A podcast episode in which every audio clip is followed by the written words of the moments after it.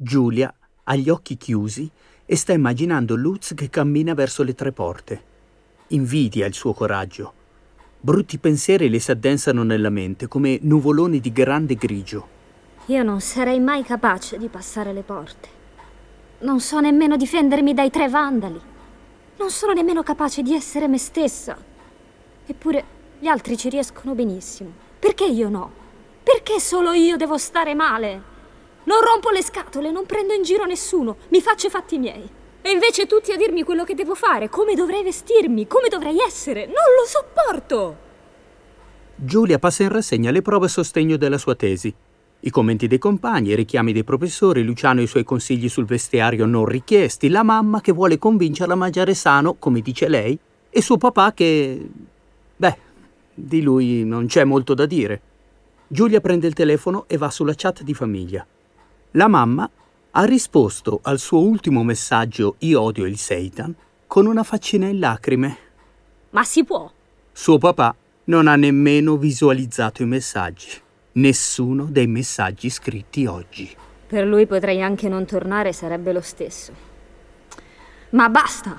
Col cavolo che mi faccio rovinare il pomeriggio. Luz è arrivato alle tre porte. Non posso farlo aspettare. Giulia prova a fare uno sguardo da dura, fissando la soffitta deserta davanti a sé. Rimette le cuffie alle orecchie e fa ripartire il podcast. Born This Way.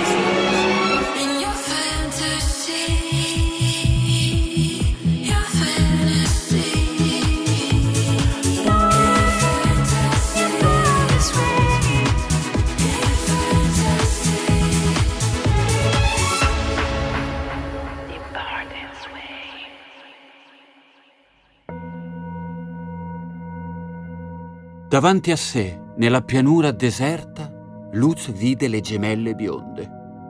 Erano una di fronte all'altra, inginocchiate, gigantesche e luccicanti. I capelli, raccolti in un'altissima coda di cavallo, ricadevano fino ai fianchi. Due paia di enormi ali d'aquila si aprivano sulle spalle di ciascuna e si ripiegavano sopra il loro capo come la fronda di un albero luminoso. 5, 6, 7, 8. Hello boys, traversando tutto l'Illinois. Con una mossa improvvisa le gemelle slanciarono le gambe, incrociandole al centro del varco. Senza scalo fino a qui. 5, 6, 7, 8. No, è impossibile. Siete statue. Oh, che cosa siete? Parlatemi, io vengo a nome di Britney. Con un cocktail di rugiada, dai gin, tira Ellen, tira. Power e Flower gliel'avevano spiegato. Per passare le gemelle, Luz avrebbe dovuto mostrare un cuore puro a passi di danza.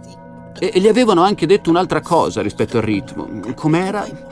Ma in ogni caso, ballare non era la sua specialità. Preferiva tiro con l'arco, yoga e pilates.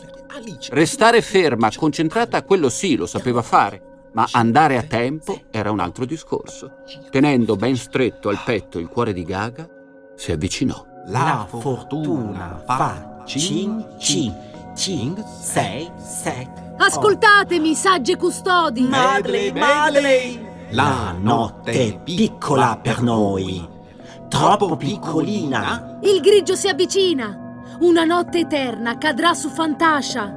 Lasciatemi passare o anche voi sparirete, non c'è più tempo! C'è poco tempo per cantare e per ballare. Le gigantesse mossero ancora le gambe, in sincrono. Per 1000 ore durerà, un'ora sola.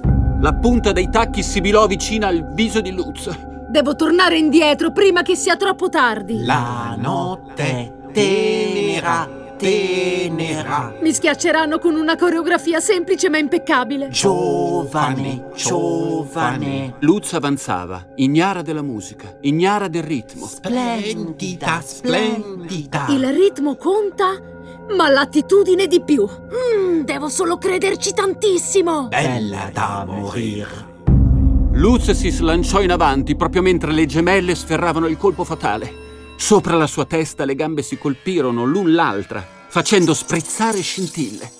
Per un attimo Le gemelle si arrestarono per ritrovare l'armonia. Luz corse a perdifiato per l'ultimo tratto, poi inciampò e fu a terra.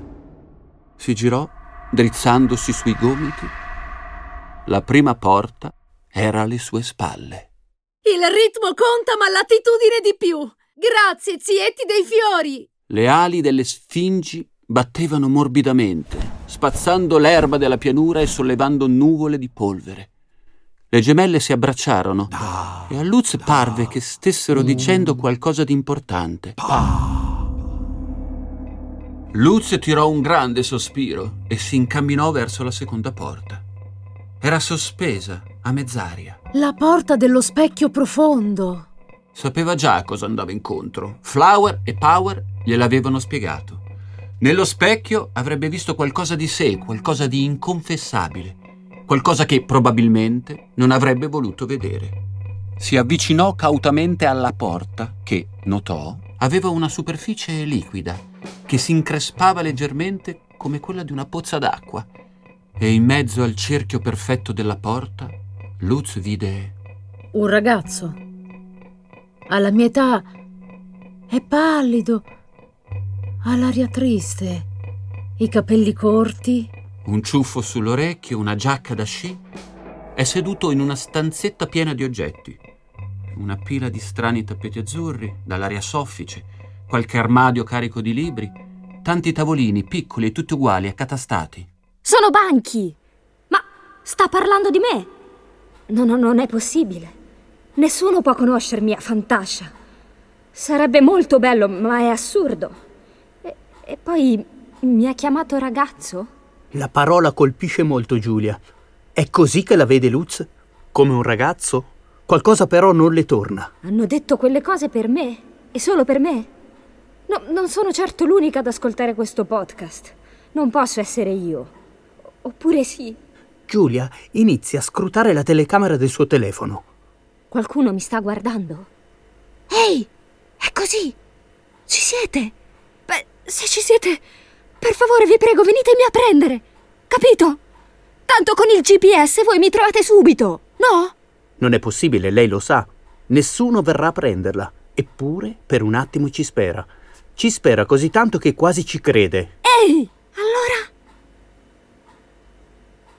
Beh, è stato giusto provarci. Luz posò la mano sulla superficie dello specchio che non oppose resistenza. Attraversò la soglia e nel farlo la sua pelle si mise a vibrare. Prese i colori dell'argento e dell'acciaio, ma anche quelli del vento e delle nuvole. Si sentì invadere da una leggerezza che non aveva mai provato dall'inizio del viaggio. Luz vide in lontananza l'ultima porta, la porta della decisione, e si avvicinò con animo lieto. Ma ad ogni passo dimenticava qualcosa. Dimenticava la meta, dimenticava le sue intenzioni, dimenticava anche se stessa, finché, quando fu davanti all'ultima soglia, non ricordava nemmeno il motivo per cui era lì. La porta della decisione mutava di continuo. Era simile all'ingresso della casa nella quale Luz aveva abitato. Poi sembrava l'ingresso di un negozietto di robi vecchi, il cancello di un grande palazzo, poi una comune porta di legno laccato di bianco, come se ne incontrano dappertutto. Giulia, con un brivido che corre lungo la schiena, butta un occhio alla porta dell'aula dove è rintanata, legno laccato di bianco. Luz fissava la porta con curiosità, ma niente di più. Che cosa mai stava facendo in mezzo a quella pianura? Non lo sapeva. Forse non era importante. Fece per andarsene. No! Ma cosa fai? Non puoi andartene proprio adesso! Devi passare! Devi passare! Una voce lontana rimbombò nell'aria scura. Luz si fermò e si guardò intorno. Devi passare dalla porta della decisione! Tu puoi farlo! Luz tornò sui suoi passi. Vide che la porta aveva uno spiraglio. Senza volontà, senza decisione, senza giudizio, ma con la naturalezza con cui si coglie un frutto, ci entrò. Ah. Giulia si lascia cadere sui tappetini. Guarda fuori, ormai è buio, saranno almeno le 5. Si guarda intorno e vede una vecchia lampada in cima a uno scaffale. Ma sì, pensa, è tardi e la finestra è lontana, nessuno mi vedrà. Con un'agilità che avrebbe fatto impallidire la prof di ginnastica, Giulia si arrampica e recupera la lampada. Sta a vedere che non funziona. E invece sì, grande. Dove eravamo? I ricordi erano tornati e con essi il fardello che Luz portava con sé. Camminava cautamente. Ora aveva di fronte una specie di cattedrale, ma senza un tetto. O forse, pensò mentre passava sotto un grande arco, il tetto era crollato a poco. In alto, nel cielo blu cobalto, splendevano le stelle e Luz respirò a fondo l'aria della notte. Attraversò una navata tra lunghe file di colonne luccicanti che parevano alberi coperti di scaglie. Guardando più da vicino, scoprì che erano dischi di platino. Sì. Deve essere questo il posto. Oracolo? Sacunda? Dove sei? Fatti vedere. Era sempre laborioso incontrare le altre creature di Fantasia, pensò. Soffiò una folata di vento e lo strascico di Luz volteggiò tra le colonne come la coda di una sirena. In quell'aria fresca ondeggiava un suono lontano. Se vuoi andare ti capisco. Se mi lasci ti tradisco, sì. Oracolo, non me ne voglio andare, parlami, chi sei? Chi sei? Bella domanda, da quando sono in viaggio mi pare di non saperlo più. Più? Dove sei? Fermati, non ti vedo. Non ti vedo. Sono qui per ascoltare le tue parole. Parole, parole, parole. Ascoltami. Parole, parole, parole. Ti prego. Parole, parole, parole. Io ti giuro. Parole, parole, parole, parole. Soltanto parole, parole tra noi. Fermati! Fermati! E va bene, pensò Luz, e si sedette su quella che un tempo era stata la base di una colonna. Per parlare con l'oracolo servivano parole speciali, questo l'aveva capito. Ma quali? Quali? In giro per Fantasia si erano sentiti frammenti di vecchie profezie di Sacunda e spesso, intorno al fuoco, le sue molte nonne li raccontavano. Era forse quello il linguaggio segreto dell'oracolo? Imparare a memoria non era mai stata la specialità di Luz e in quel momento, ahimè, non ricordava neanche una parola. Rifletté a lungo. Infine gli tornò in mente qualcosa che le ripeteva sempre Lulu, la sua nonna 40. Ci sono cose in un silenzio che non mi aspettavo mai.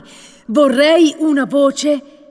E quello che ti manca nel mare del silenzio.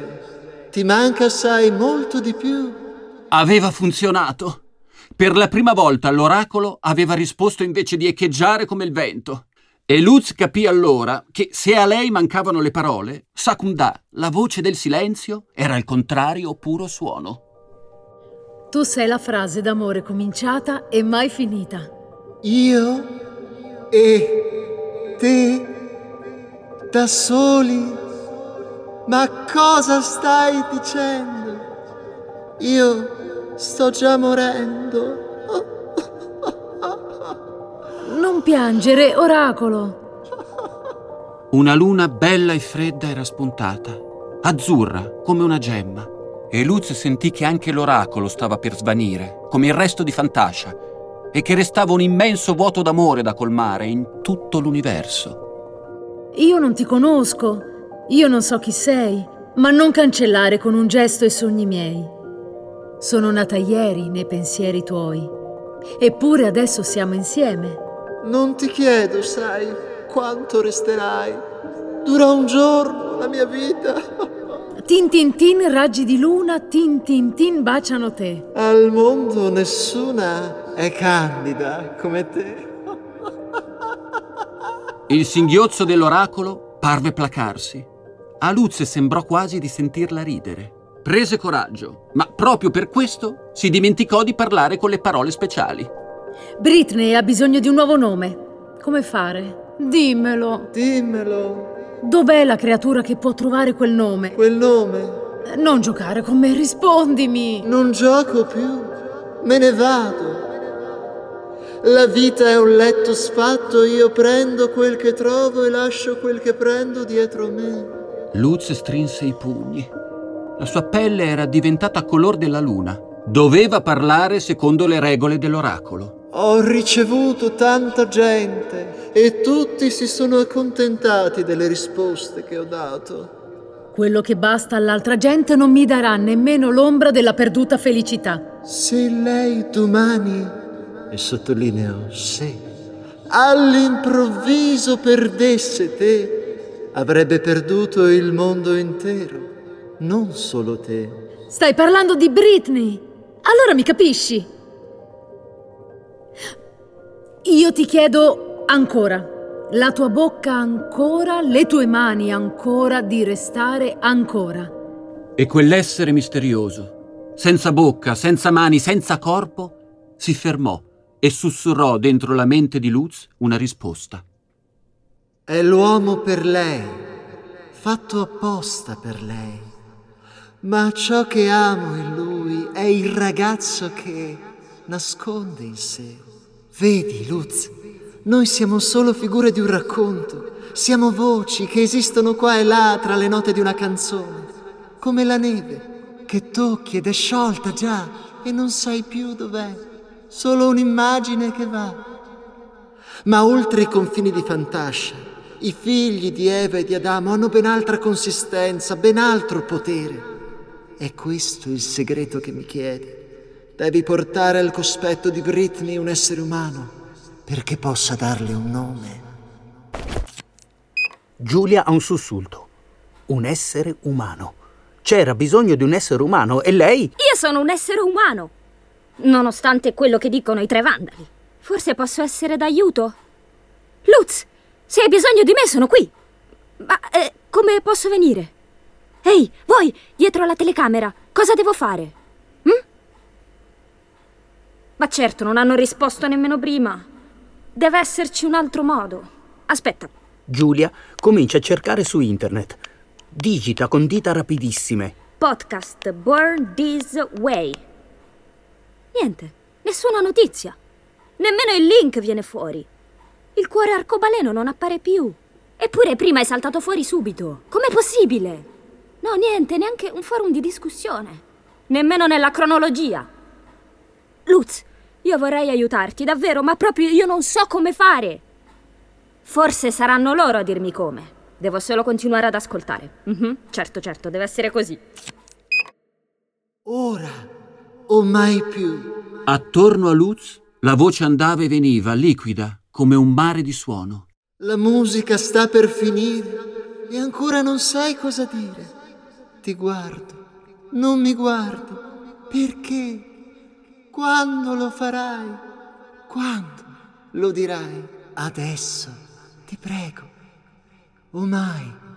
Le parole di Sacunda erano un canto. Luz sentiva le palpebre pesanti. Doveva portare a Britney un essere umano. Ma come fare? Dove trovarlo? Se guardandoti negli occhi potessi dirti basta, ti guarderei. Vai! Piccola creatura coraggiosa, vai, prima che il grigio ci lavi via entrambe. Sì, Io sono sicura che per ogni goccia che cadrà, un nuovo fiore nascerà e su quel fiore una farfalla volerà. Io sono sicura che in questa grande immensità qualcuno pensa un poco a me. Non mi scorderà. E fu così che Luz si addormentò tra le colonne distrutte, mentre già la notte cominciava a fare posto al nuovo giorno.